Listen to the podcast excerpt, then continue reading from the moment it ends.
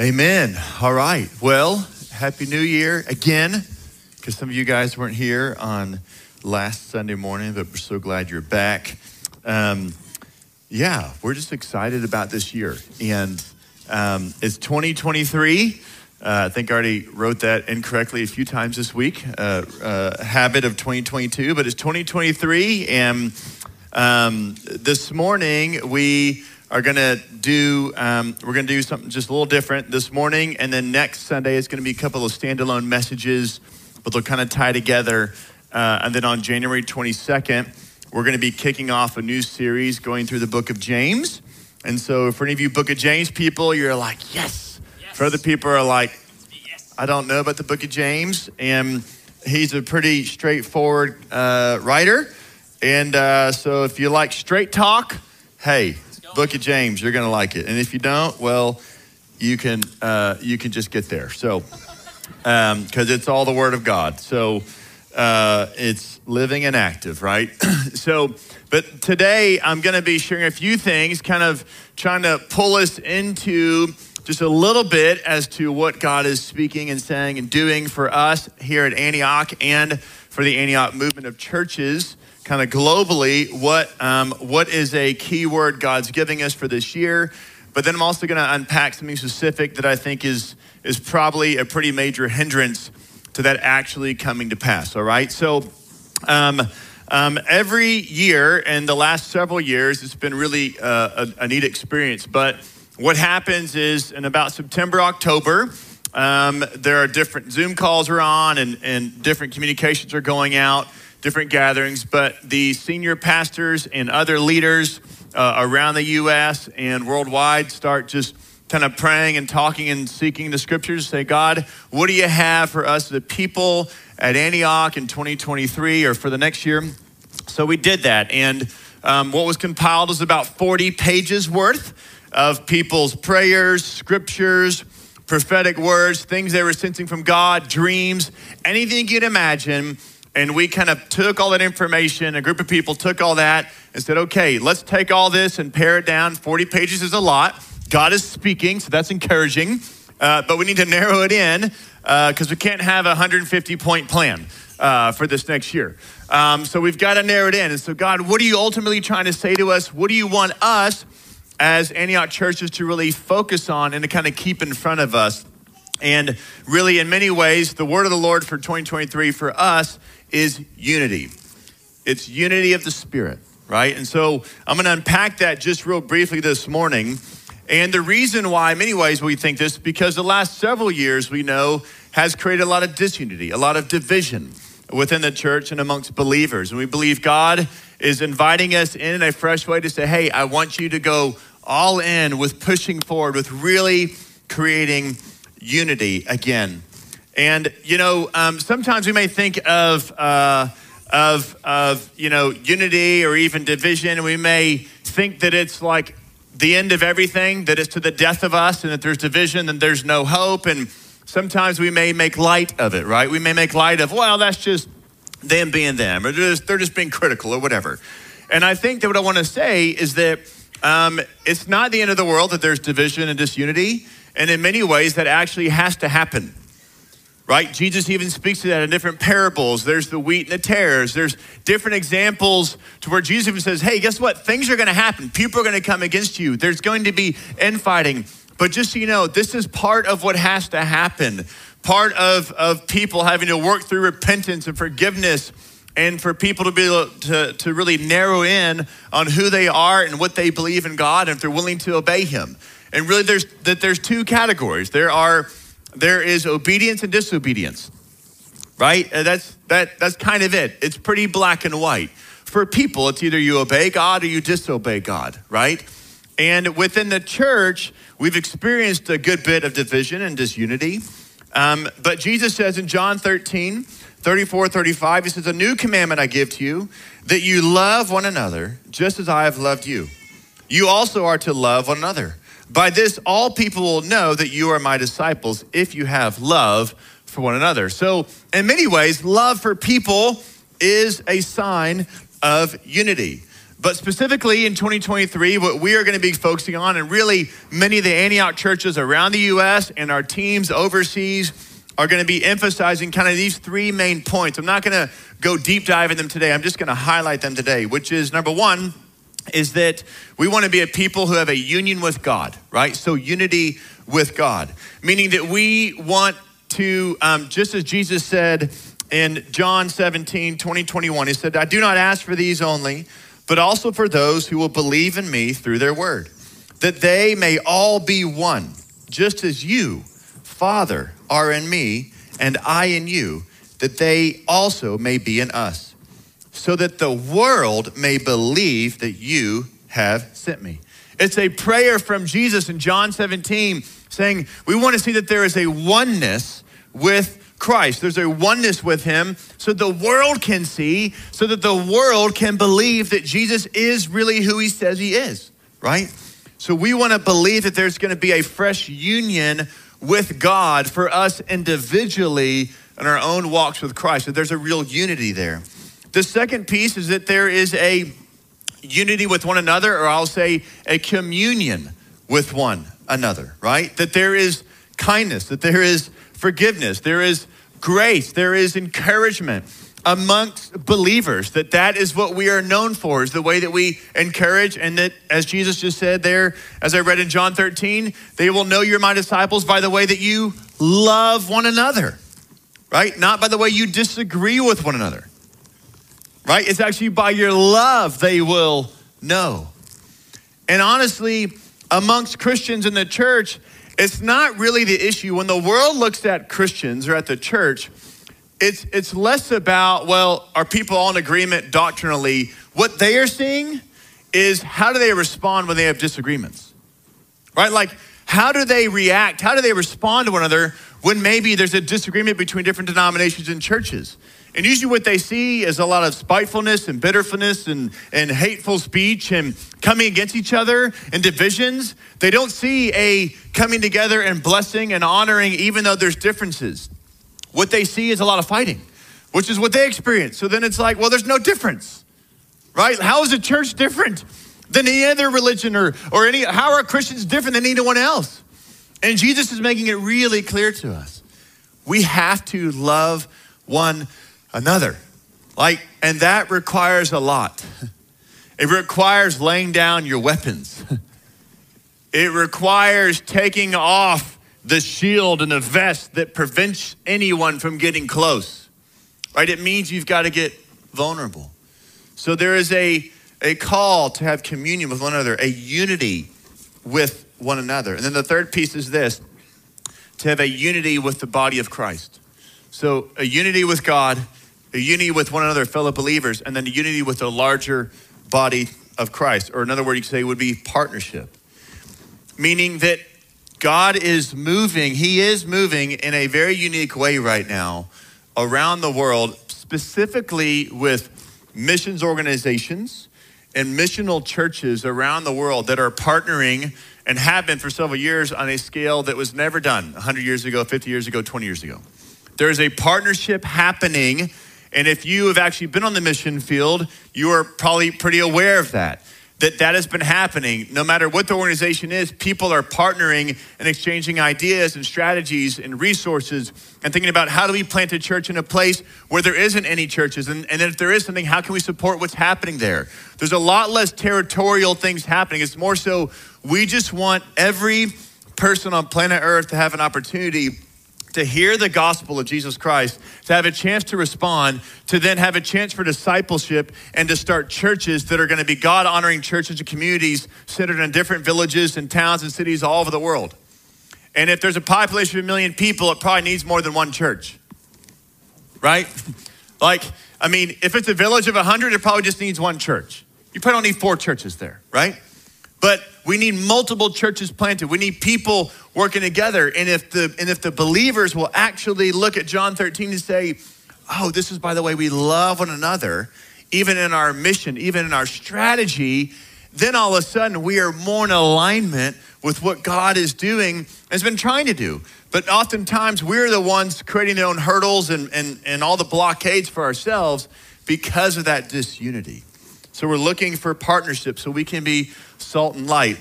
And that's not just on a global scale, but that is locally. That is all the in out churches saying, hey, how can we have a better relationship with other pastors and leaders in our own city and our community? How can we start partnering with whether it's the school districts or government or different programs, things happening? Say, hey, how can we be a support? How can we help? How can we rally together? And what's that need to look like? And it's going to look different in every place. But I'm telling you, where there is unity amongst churches, and specifically the church leaders, there is extra power and extra grace and extra supernatural happening. That is everywhere on planet Earth. I don't have time to go through all the evidence of that, but it is fact. It is true. And I could share with you stories happening in our own country and different cities and places, and I can share with you stories happening around the world. But when churches and leaders specifically humble themselves, come to come together and to say, Jesus is the head. And by the way, we're just all playing a different part here. How can we join together and to see God move versus everyone just kind of doing their own little thing? Then the power is coming. Because that's what Jesus promised, right? He's promised that, that if we will work in lockstep with Him and one another, His power will come. But if there is disunity and division, it will be withheld. And this kind of, and, and for 2023, this kind of thematic um, uh, idea of unity really comes from Ephesians chapter 4. It's going to be kind of the, the, the baseline passage for this. I'll read this starting in verse 1. I, therefore, prisoner for the Lord, this is Paul writing, urge you to walk in a manner worthy of the calling to which you have been called, with all humility and gentleness, with patience, bearing with one another in love eager to maintain the unity of the Spirit in the bond of peace. This is, or there is one body and one Spirit, just as you were called to the one hope that belongs to your call. One Lord, one faith, one baptism, one God and Father of all, who is over all and through all and in all. Later on, he writes in verse 15 in that same chapter, rather speaking the truth in love, we are to grow up in every way into him who is the head, into Christ. Ephesians 4 kind of sums it up. We're under Christ, he's the head of the church. There is no other human. He is the head. Biblically speaking, Ephesians chapter 4, right? And he is calling us into this one faith, into this one baptism. There is one Lord, Jesus Christ. There is kindness, there is encouragement, there is humility, and that we are to eagerly, eagerly go after unity, eagerly go after it as a people. Now, listen, the devil has been after the church for a long time, right? He came for Jesus in the desert initially and then kept coming after him when he walked the earth because he knew he'd be the head of the church. He knew Jesus passed the test, the ultimate test of living a perfect, holy life, if Jesus passed the ultimate test and became the ultimate sacrifice once and for all for all mankind, that if he went through that and he was crucified, put down in the grave, resurrected back to life, he knew he was finished, and then the clock was just ticking. He knew it. So he came after Jesus, the head of the church. He's been after us. And then when Jesus ascended up into heaven to be at the right hand of the Father, saying, One day I'll return again, he then entrusted his disciples and many others to, hey, now you go spread the good, you go spread the good news of the gospel all over. Start sharing with them who I really am. Some are going to accept, some will reject. But your job is to be the messengers and to share it. And when people take hold of the gospel, then plant a church there, and then tell them to start meeting together and have communion and breaking bread. Teach them to have meals, teach them to share the gospel, teach them to pray, have fellowship, teach them to walk with the Holy Spirit. Right? And then and then and then you go throughout the Bible and you have Paul and Peter and others who are then writing letters and are and and and, and are planting churches and counseling and advising saying, Hey, I know it's tough, but this is the way. Jesus is with you. The power of the Holy Spirit is with you. He is coming back soon. right? And then 2,000 years later, he's still saying he's coming back soon, right? And we never know what soon is, right? It's just, it's soon, you know? And so soon keeps us on our toes, right? If you, if you say that's coming soon, it's like, okay, well, when? Right? Like, soon isn't, well, come back to me in five years and talk to me then. Like, soon is like today. Today's the day. You know? Now, we're, we're not we're not called to live anxiously, okay, but we are called to live expectantly. That's a, there's a difference in being anxious and being expectant. I'm expecting Jesus to return. I'm expecting good things to come. I'm expecting God to pull me through this current crisis or challenge. I'm expecting it because I know who my God is and I trust him. I'm expecting there will be good times and bad times. I'm expecting there will be storms and there will be beautiful blue skies with sunny days. I'm expecting all of it. I'm expecting the next frozen thing that bursts my pipes. And I'm expecting it to freeze and not burst my pipes. It's both and.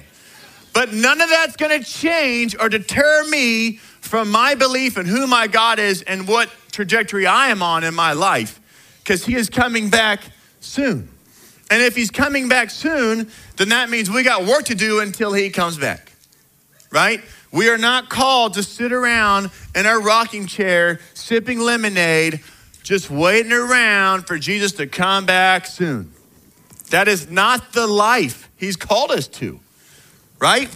He has called us to live a life that is actively engaging with Him until our last breath to bring about His kingdom on planet Earth. Now, the devil has been coming against the church. And honestly, in the last few years, he's been a little less subtle, right? Can you amen that? And I mean, I think that's true. It's like, you know, four years ago, well, I don't know about all this spiritual warfare stuff, or I'm not really sure. I think the devil went to sleep for a while. He got his tail whipped a few thousand years ago. He's just been sleeping ever since. It's like, you are wrong, man. He has surfaced and now he's manifest in different ways. And it's like, oh, that's real right? especially when you had a friend turn on you and look like Gollum. It's like, it's like, what happened? Uh, you used to smile, now you're angry. What? Uh, wow, you know? Right? Or the business partner tell you overnight, hey, we're done, or it's, it's finished, or family to, you know, they like kicked you off the like family group text. And it's like, what? You know? It's like, what just happened here? It's Crazyville, right? And so the devil has come against the church in many ways. But I want to take us into a passage to kind of unpack this because as much as we want unity in the spirit, we want unity in 2023. I'm going to take the rest of our time today, like the next 15, 20 minutes, to unpack something that I believe is probably one of the major problems or hurdles to actually experiencing that kind of unity, okay? So here we go. Second Corinthians chapter 1. I'm going to read a lot of scriptures. Just kind of hang with me here. Starting in verse 3. Blessed be the God and Father of our Lord Jesus Christ, the Father of mercies and God of all comfort, who comforts us in all our affliction, so that we may be able to comfort those who are in any affliction, with the comfort that which we ourselves are comforted by. Verse 5. For as we share abundantly in Christ's sufferings, so through Christ we share abundantly in comfort too. If we are afflicted, it is for your comfort and salvation. And if we are comforted, it is for your comfort, which you experience when you patiently endure the same sufferings that we suffer. Our hope for you is unshaken. We know that as you share in our sufferings, you will also share in our comfort. Now, Paul is writing to the Corinthian church who in the first letter, First Corinthians, he talks pretty extensively about the division that was happening amongst the Christians in Corinth. So he's very familiar with church division and disunity. And here in Second Corinthians, he shares with them um, that we have experienced, he's talking about him and a few of his buddies, have experienced much affliction, much sufferings. We have gone through the gauntlet. And yet I am, but he's saying, yet I have not lost hope in you. I believe in you, and my faith and my hope in Christ is unshaken. So for us, what how do we respond when we are afflicted? How do we respond when we are accused? Right? Accusation, affliction. Because as I shared earlier, it's really about what's our response to those accusations and affliction is what people are looking for. Everyone's going to be afflicted. Everyone's going to suffer on some level. Everyone's going to be accused of something. The issue is how do we respond to it?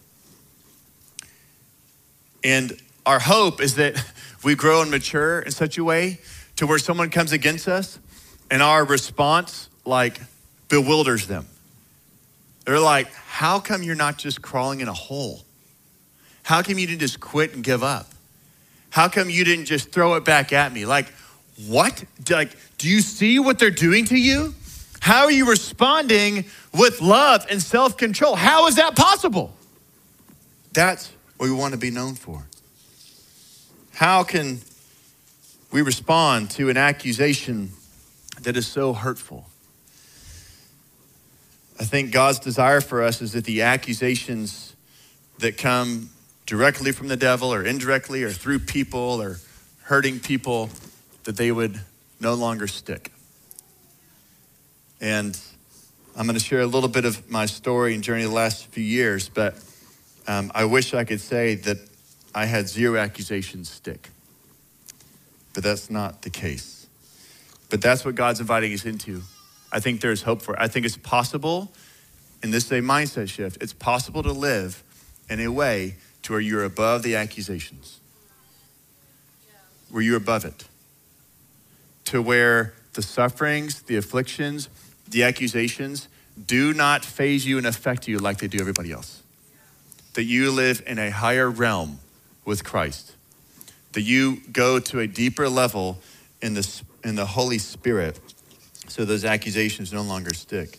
I want to continue reading on here, 2 Corinthians in verse 8.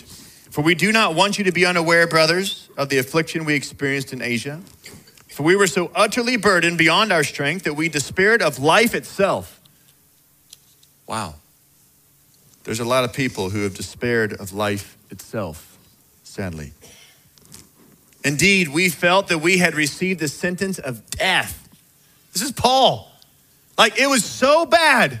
We felt like we received the sentence of death, which is there is nothing worse. I mean, despaired of life. This is Paul writing 2,000 years ago, despairing of life itself. Indeed, we felt that we had received the sentence of death, but that was to make us rely not on ourselves, but on God who raises the dead. I'm going to read that again. But that was to make us rely not on ourselves, but on God who raises the dead. We're going to come back to that, but that's, that's another level to experience a sentence of death and that kind of suffering and to say, uh, you know what that was for? To make me rely on God, not me. It's like, but I think that's what God's inviting us into. Verse 10 He delivered us from such a deadly peril, and He will deliver us again. He will deliver us. On Him we have set our hope that He will deliver us again. You also must help us by prayer so that many will give thanks on our behalf for the blessing granted us through the prayers of many. Now, listen, we have all experienced accusations, these afflictions in our lives. And if it wasn't this past year, it's in the past few years. And, you know, the ones that hurt, right, are the ones that came from those who are close to us. The, the accusations don't hurt as much when they're from like a stranger, you know, or like at a distance. Or if you're actively engaged on social media or you've got some blog you write on or something and people come at you, it's kind of like, okay, that's some random person. Okay, but but what if it's like your roommate? What if it's your brother or sister? What if it's your aunt and uncle? What if it's your parent? What if it's your close coworker? What if it's your neighbor you're close with? What if it's someone in your life group? Right? Not that that would ever happen. But what if it's someone so close, someone you've been so vulnerable with, somebody you've already opened up to, somebody you've already shared your testimony with, somebody you've already, they've already seen you at your lows and your highs, and you've exposed your life to them willingly, thinking, believing this was to be mutual. I expose myself. I serve you. I pray for you. I bless you. Mutual, I expect that's to come back to me. You're to bless, serve, be vulnerable, be real, be honest. And then one day, what you thought was a two way street turned into one way. And by the way, when you're down that one way street, it's like those signs that says dead end. And you're going, you're thinking, this is a good relationship. This is going well. And then you come up on the one way street, and there's a dead end sign. And then you find out they just peaced out. They left. Or that hurtful thing they said that they feel like they truly believe and they'll never take back. Man, that hurts. Those are accusations. Those are some afflictions. Paul, he said, Man, I felt so crushed in a sense. I felt like I despaired of life itself. But what was his response? But it helped us to stop relying upon ourselves. Now, listen, I'm in the same boat as you. I, I want more of that. I want more of the, when I'm afflicted, when things come against me, that where my mind and heart goes is, oh, this is to teach me to rely more upon God and not Tyler. Versus getting so focused in on just that situation. Does it make any sense? I think there's something for us there. He says to stop relying upon ourselves, but to what? But to rely upon the God who raises the dead. So I think it's interesting because Paul just mentioned how he just received, felt like he received the sentence of death. So then to rely upon a God who can even raise the dead, then he's even believing, even if I got the sentence of death, he'd raise me back to life. That's a belief. It's like, oh, I'm sentenced to death, but it's okay. Now, where else have we heard of that before? Right? Shadrach, Meshach, Abednego? Hey, you can sentence us to death and the fiery furnace. Bring it on. But He'll take care of us. But if He doesn't want to take care of us today, that's okay. We're still not bowing down to you. So either way, we win. We're not bowing down to you, a false God, and we believe that our God will rescue us. I mean, wow. That's where we want to get to. That's what I want. I mean, I need some of that Shadrach, Meshach, and Abednego blessing, impartation. Where is that elixir? Oh, just woo! Bring it on. I do not fear death. Oh man, what if we didn't fear death? What if you didn't fear anybody but God Himself? And your fear was only on Him. I'm not saying you don't take down the rattlesnake. Okay, when it's coming at you, your kids, I'm not saying that. Don't have to be afraid, you just take it down, okay? But I'm talking about our human fear really of one another and what happens in relationships. And oh, but we have got to press into a deeper place, church. If we want real unity with God, to know, as Jesus said, as I and the Father are one, I'm praying that for you. To have unity with one another, knowing that we are imperfect. Unity with God is much simpler than it is with each other, right? Because He's not doing anything wrong we are going to wrong you. I'm going to say something you don't like or don't agree with. And I haven't yet, you, this is your first day. Let's be real. I know it, you know? That's why I'm not on social media, so I don't have to hear about it. You just come talk to me in person, which is biblical. If you have a problem, we get to have a face to face meeting. I will even buy you coffee. And I've done that for many people. We'll get to that in a minute. Now, we've experienced much affliction and accusations. And listen, at the start of 2021, about two years ago, I began feeling the weight of the accusations in my own life.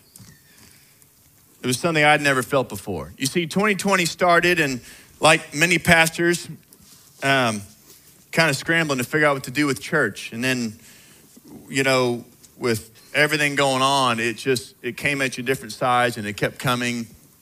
And uh, seemed like you couldn't do right with whatever you did, whether that was with church members or with staff or with family or anyone. It's kind of like everybody's kind of like, oh my gosh, I do it. Is, is anyone on my team anymore? I'm on no one's team, you know? And that's what it felt like for a lot of senior pastors, not just me, but for many. And, um, you know, I, I would have told you in 2020, in many ways, I kind of felt like, I don't know, Samson in that moment. I'm certainly not strong, but just, but in that moment, like holding up pillars, just kind of like holding up with your strength, you know? And it's almost like an adrenaline that was rushing through me for like that entire year. But then once the year ended, and once we got into 2021, and I started reflecting a little bit, I realized how exhausted I was and how beaten up I was by accusations. Now, if you know me for a while, I'm fairly tough. I work hard. I cry once or twice a year. Emotionally, I can grow. Okay, I'm admitting that from the stage. Um, so I'm not one to be like, woe is me, pity party. You're not really gonna see that or hear that, right? My kids don't get that from me. They probably would like more of that, like, Dad, give us a break. It's like, no, you know, it's just, okay. So I've got my own issues, all right? But, but, but, but being weak and having a little pity party about what something said about me is not in my makeup. But after a year of taking it on the chin a lot, man, I like started spiraling. All right, so two years ago, I started spiraling. And um, when I say spiral, don't hear me say all of a sudden Tyler went into a bunch of immorality and sinful living. I didn't do that. I wasn't a drunkard. I wasn't dabbling in drugs again. I wasn't seeing any other people. I wasn't cheating. My, I wasn't do okay. I was still living my life, but I was kind of like Eeyore. You know Eeyore, Winnie the Pooh. It's like, come on, Eeyore, too. Okay. I had the Eeyore syndrome.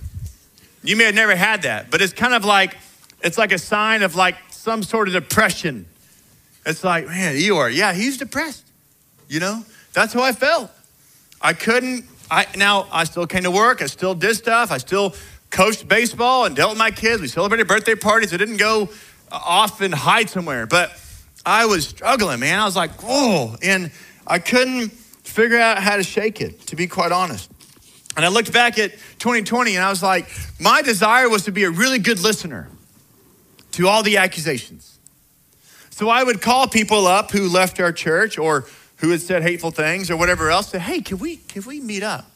Or I would text them if they wouldn't return my calls, and then, um, and then we'd meet up. And then they would share with me either a lot or a little.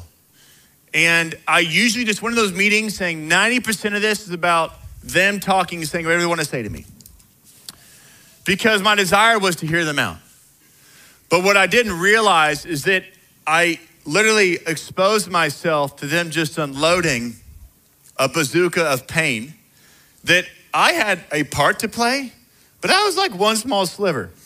There's what happened when they were five, and then what happened in high school, and then what happened then, and then with their spouse or this deal or some other church, that all of a sudden I just got all of it. You know, it's like I may not have known them for about a couple months. It's like, but here's all the pain you've caused. What? I barely even know you. And then for others, I've known you for a decade. Right? Like, like I did your wedding. Right? Like I I baptized you. Like I discipled you. We hosted your baby showers. Right? Like, like my wife was there in a time of need like we were there. We, it was a two way street as our mind went. But you're telling me it's now one way, and here's the dead end, and it's over. And I took it. And I just took it as I'm just going to take it. I remember coming to the office with a few of the folks who are here, and I was like, man, another week, here we go. And my week was half sermon prep, half working things out with the staff, and then half just meeting with people just to unload. And I took it. And I'm sharing with you this. I don't, I've never shared this before. I'm sharing this with you to hopefully get you to be thinking about the stuff that's happened to you because I want us to be free. I'm not this with you so you're like, poor Tyler. I don't need any of that. I don't want that, honestly. That would, that would not help. What I need you to hear is that me being fairly tough and fairly secure, I think, and who I am and in God, and knowing that I don't have to be here, I can be a janitor. I, I, I don't have to do this. this. I'm not tied to this, just, you know, Billy can tell you that. He was like, Hardy's great to give this up. This makes my life easy. Can I just listen? I love listening, you know, but man, I mean, so just, you know, there's not some weird deal, but man, the accusations were like, it was like layers and layers of shirts being put on me. This one, this one. And eventually I got, after a year of that, and I was like, I am so weighted down. And I couldn't figure out how to shake it.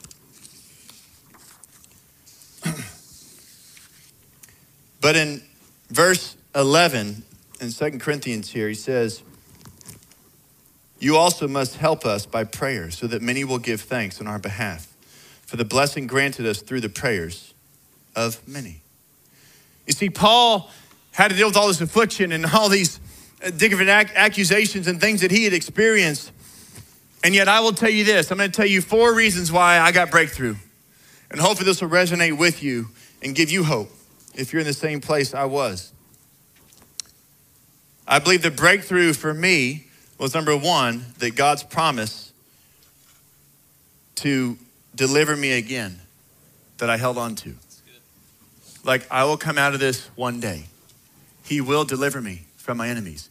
He will deliver me from this pit I feel like I am in, from this despair of life itself at times that I feel like I am in this trap I feel like I am. He will deliver me. I didn't feel that. I wasn't showing that. But I knew that in my soul, He will take care of me in the end. I don't know when and I don't know how. Obviously, I would have already tried to figure that out, but I couldn't do it. That God would do it. Number two, people prayed for us. Now, when I say that, I mean a group of people came to us kind of around the time that I was hitting my wall and said, Hey, how can we help you guys? And we didn't know what to tell them. I don't think I even wanted to have the meeting that night. Ashley was like, We're going to have them come over. And I was like, I don't want anyone to come over. You know? And uh, they said, What can we do? And she was, I was like, I don't know, babe. What do you want to do? And she's like, Y'all can pray for us. So they started praying for us weekly. Maybe not every single week of the year, but most weeks of the year, they would gather and pray one morning a week for us, for our family. And Ashley kept them up to date on things happening, and they faithfully prayed and contended for us and have been. We'd never had that in our previous years leading the church. I think that was a significant part in my breakthrough. Thirdly, I needed someone to speak the truth to me in a way that I could hear it. You see, you can read truth, someone can share truth, but sometimes it has to come a certain way.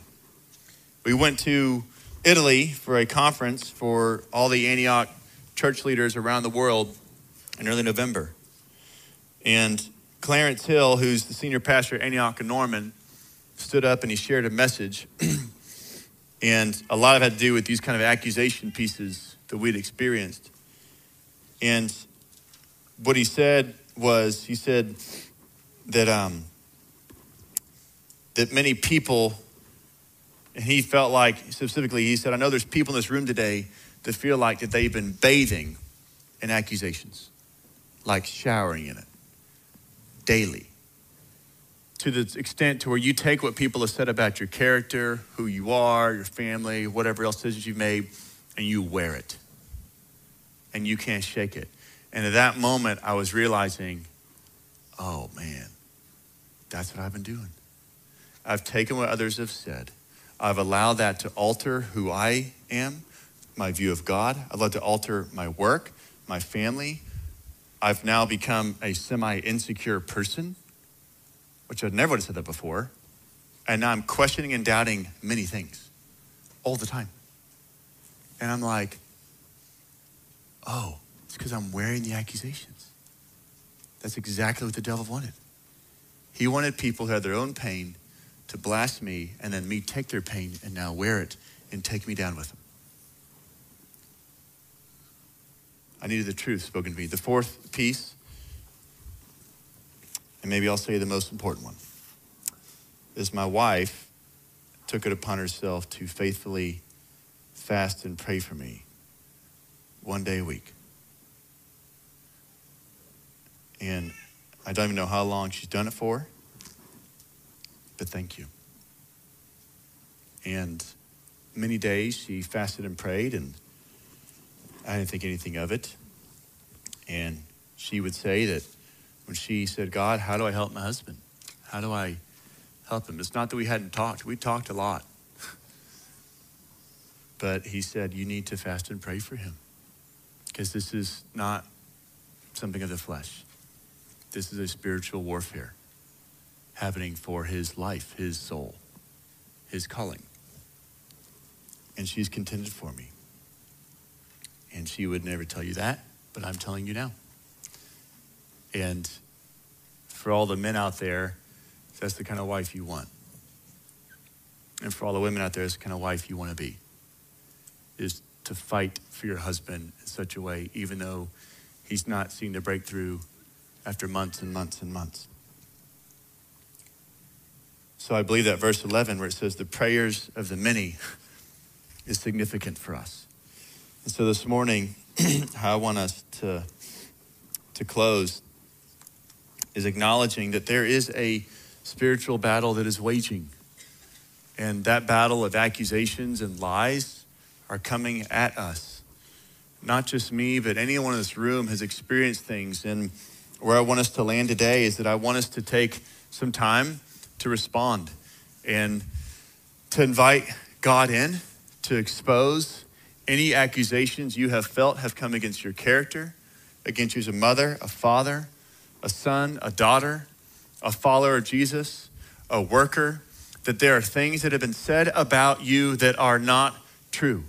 And just, you know, there's many things that were said that I took to heart and I was like, I need to change. Yes. It wasn't like I'm perfect. I had so many issues. but the problem was I took the good and the bad all the same and lumped it on. And the bad just weighted me down. And so this morning, I want us to stand as we close this morning. I want to invite our life group leaders up here. If you could come up here quickly. Um, some of our life leaders, make yourself available. But here, here's how I, I want us to, to close with this because this is what is significant. There's, there's two verses, two passages I want to read as we close this morning because I, I wish I had more time to unpack it this morning. But um, I want you guys to be reminded of the fact that in John 10 10, it says, The thief, speaking of the devil, comes only to steal, kill, and destroy.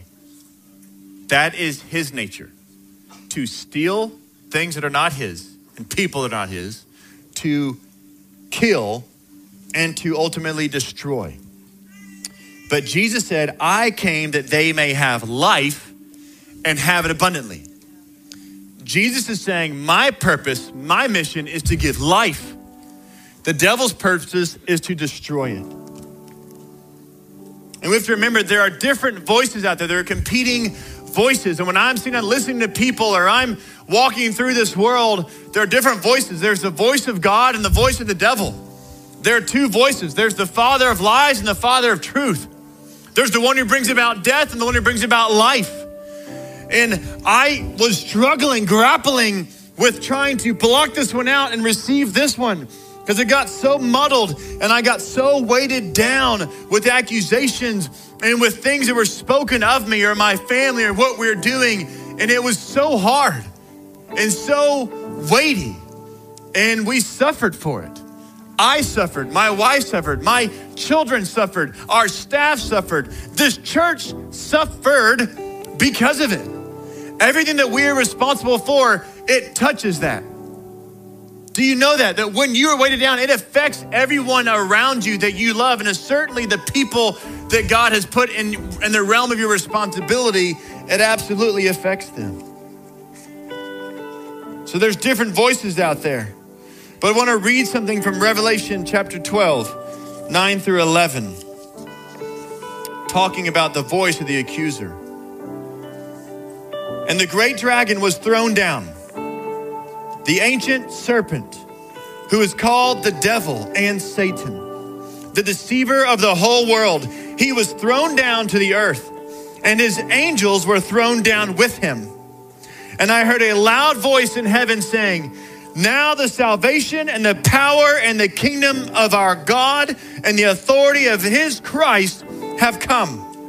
For the accuser of our brothers has been thrown down, who accuses them day and night before our God. And they have conquered him by the blood of the Lamb and by the word of their testimony, for they love not their lives even unto death. That is the accuser of the brethren. That is what he's doing to me and he's doing to us. And it says he is not stopping day and night. This is revelation. This has not come to pass yet. He is still accusing today, tomorrow, next week. He's coming after you. He's coming after the church. He's going to work through people that you love, people that are close. That's where he's coming. And so we are going to expose him. In Second Corinthians chapter 2 verse 10, I came across it this morning. Anyone whom you forgive, I also forgive. Indeed, what I have forgiven, if I have forgiven anything, has been for your sake and the presence of Christ, so that we would not be outwitted by Satan, for we are not ignorant of his designs. Ooh, I hate being outwitted. I hate being made to be a fool. Don't you hate that? Ooh, the devil is outwitting us. But we're exposing him today. We're exposing what he does. He steals, kills, and destroys. He is not your friend. He is a father of lies. He is the accuser of the brothers. And we have taken on accusations, not just from the world, but from one another, and have worn it, and it has beaten us down and made us, instead of God's holy, righteous, salt and light army, we've been a bunch of Eeyores, at least I have. And, and you know, if, if, if your captain for this army's walking around like Eeyore, I think everyone's gonna feel. Right? Sure, we can take them. No, we can't. We can overcome that sin struggle. I don't think you can. Good luck. No, it's we are going to fight. Because even unto death, it is by the word of our testimony, by the blood of the Lamb. That is the unity that will come to pass in this nation and in this church and in this city. We are going to contend for that and fight for that. And you have to contend. The world wants disunity and division because it's still ruled by the devil. Jesus will return and make all things right. That hasn't happened yet. Therefore, the current assignment is for us to partner with Him to do that work. It's for us to partner with Christ to say, we will bring about unity and forgiveness and humility amongst ourselves, and that will spread, and that will move, and that will overcome any level of darkness and hatred. That's what overcomes it by the love we have in our hearts to one another. So this morning, let's respond by just taking a moment here and saying, God, expose the lies, expose the accusations I put on. So everyone, just take a moment right now. Just ask God, God, expose one lie, one accusation I have taken on. I want you to expose it, God, and I want to have it removed from me. I want to have it thrown out and removed from me, never to return again. And if God exposes something, if He speaks to you, just come up here to one of these people. They're safe. Just come up and say, Here's what's going on. Will you pray with me through this right now? Pray with me through this accusation, through this lie, because I want to be free. So come on up. If you've got something, come on. Everyone's got something going on. I want God to speak to us this morning so that we don't walk out of here still limping along with accusations or lies about us or these afflictions, but we give them to God. We thank you, Jesus. Come, Lord.